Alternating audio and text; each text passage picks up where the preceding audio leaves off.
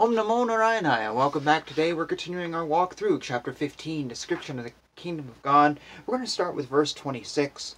Thus the great sages Sanaka, Sanatana, Sanandana, and Sanat Kumara, upon reaching the above mentioned Vaikuntha in the spiritual world by dint of their mystic yoga performance, perceived unprecedented happiness. They found that the spiritual sky was illuminated by highly decorated airplanes piloted by the best devotees of Vaikuntha and was predominated by the Supreme Personality of Godhead. After passing through the six entrances of Vaikuntha Puri, the Lord's residence, without, without feeling astonishment at the decorations, they saw at the seventh gate two shining beings of the same age, armed with maces and adorned with most valuable jewelry, earrings, diamonds, helmets, garments, etc.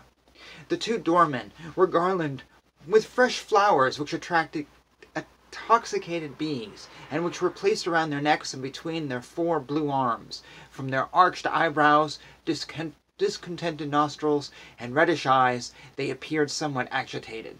The great sages, headed by Sanaka, had opened doors everywhere. They had no idea of ours and theirs. With open minds they entered the seventh door out of their own will, just as they had passed through the six other doors, which were made of gold and diamonds. The four boy sages, who had nothing to cover their bodies but the atmosphere, looked only five years old, even though they were the oldest of all living creatures and had realized the truth of the self. But when the porters, who happened to possess a disposition quite unpalatable to the Lord, saw the sages, they blocked their way with their staffs, despising their glories, although the sages did not deserve such treatment at their hands. When the Kumaras, although by far the fittest persons, were thus forbidden entrance by the two chief doorkeepers of Sri Hari, while other divinities looked upon, their eyes suddenly turned red because of anger due to their great eagerness to see their most beloved master, Sri Hari, Lord Vishnu. The sages said, who are these two persons who have developed such a discordant mentality, even though they are posted in the service of the Lord in the highest position and are expected to have developed the same qualities as the Lord? How are these two persons living in Vaikuntha? Where is the possibility of an enemy's coming into this kingdom of God? The Supreme Personality of Godhead has no enemy. Who could be envious of him? Probably these two persons are impostors, therefore they suspect others to be like themselves. In the Vaikuntha world, there is complete harmony between the residents and the Supreme Personality of Godhead, just as there is complete harmony within space between the big and the small skies. Why, then, is there a seed of fear in this field of harmony? These two persons are dressed like inhabitants of Vaikuntha, but wherefrom can their disharmony come into existence? Therefore, let us consider how these two contaminated persons should be punished. The punishment should be apt, for thus benefit can eventually be bestowed upon us. Since they find the duality in the existence of Vaikuntha life, they are contaminated and should be removed from this place to the material world, where the living entities have three kinds of enemies. When the doormen of Vaikuntha Loka who were certainly devotees of the Lord, found that they were being cursed by the Brahmanas. They at once became very much afraid and fell down on their feet in great anxieties, for a Brahmana's curse cannot be counteracted by any kind of weapon. After being cursed, the doorman said, It is quite odd that you have punished us for neglecting to respect sages like you, but we pray that due to your compassion and our repentance, the illusion of forgetting the Supreme Personality Godhead will not come upon us as we go progressively downward. At that very moment, the Lord, who is called Padmanabha because of the lotus grown from his navel, and who is the delight of the righteous, learned about the insult offered by his own servants to the saints. Accompanied by his spouse, the goddess of fortune, he went to the spot on those very feet sought for recluses and great sages. The sages, headed by Sanaka Rishish saw that the Supreme Personality Godhead, who was formerly visible only within their hearts in ecstatic trance, had now actually become visible to their physical eyes. as he came forward accompanied by his own associates bearing all paraphernalia, such as an umbrella and a Kamara fan, the white bunches of hair moved very gently like two swans, and due to their favorable breeze, the pearls garlanding the umbrella also moved, like drops of nectar falling from the white moon, or ice melting due to a gust of wind. The Lord is the reservoir of all pleasure. His auspicious presence is meant for everyone's benediction, and his affectionate smiling and glancing touch the core of the heart. The Lord's beautiful bodily color is blackish, and his broad chest is the resting place of the goddess of fortune, who glorifies the entire spiritual world, the summit of all heavenly planets. Thus it appeared that the Lord was personally spreading the beauty and good fortune of the spiritual world.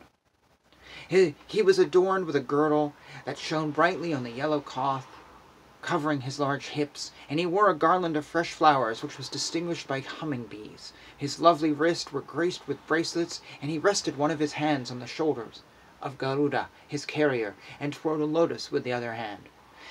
His countenance was distinguished by cheeks that enhanced the beauty of his alligator-shaped pendants, which outshone lightning.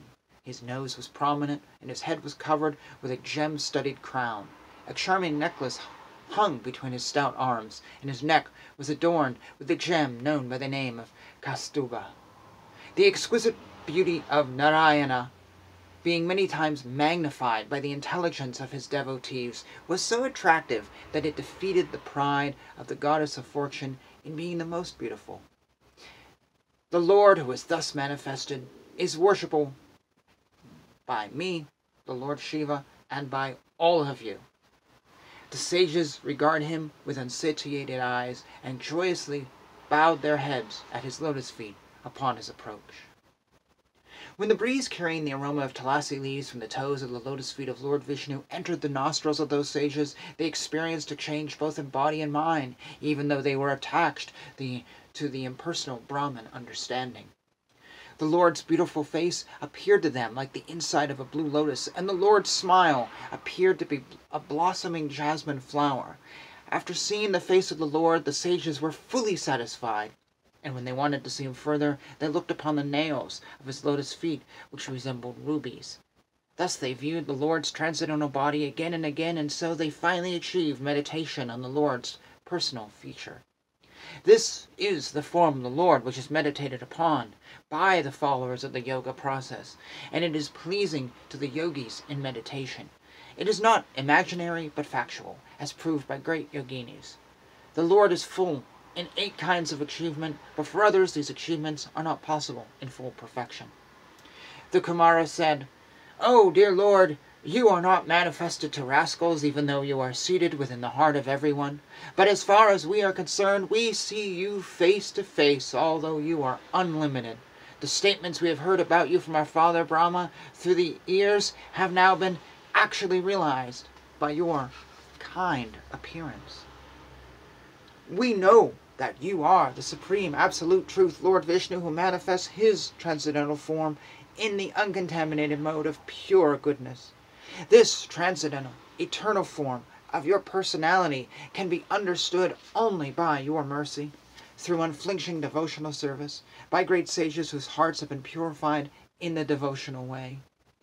Persons who are expert and most intelligent in understanding things as they are engaged in hearing narrations of the auspicious activities and pastimes of the Lord, which are worth chanting and worth hearing, such persons do not care even for the highest material benediction, namely liberation, to say nothing of other less important benedictions like the material happiness of the heavenly kingdom. Lord, we pray that you let us be born in any hellish condition in life just as long as our hearts and minds are always engaged in the service of your lotus feet. Our words are made beautiful just as tulasi leaves are beautiful when offered unto your lotus feet by speaking of your divine activities. And as long as our ears are always filled with the chanting of your transcendental qualities.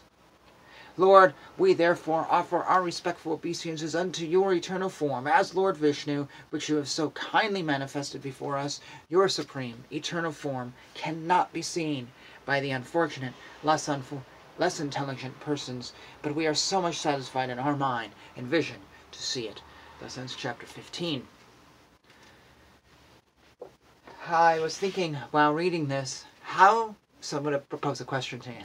How does that description of Lord Vishnu in his heavenly place compare with what Arjuna sees in Bhagavad Gita when Krishna shows his complete form? So here we have the form of God being given in the sages and I guess in his natural habitat, and yet we have Lord Krishna giving vision to Arjuna in the heat of battle. How do they compare? How do they contrast? How do they overlap? I'm just going to throw that out to you. Uh, also, there was a thought that came to me at one point. Um, yeah, I, I think I, I forget it now. Um, yeah, so I'm just gonna. I totally forgot the thought that came to me, so I'm just gonna open the door. So anything else you may want to share on this chapter or anything else, honestly, please do. All that good stuff down below. And as always, thank you for watching. Thank you for hanging out as we slowly make our way through. We're about halfway through Canto 3.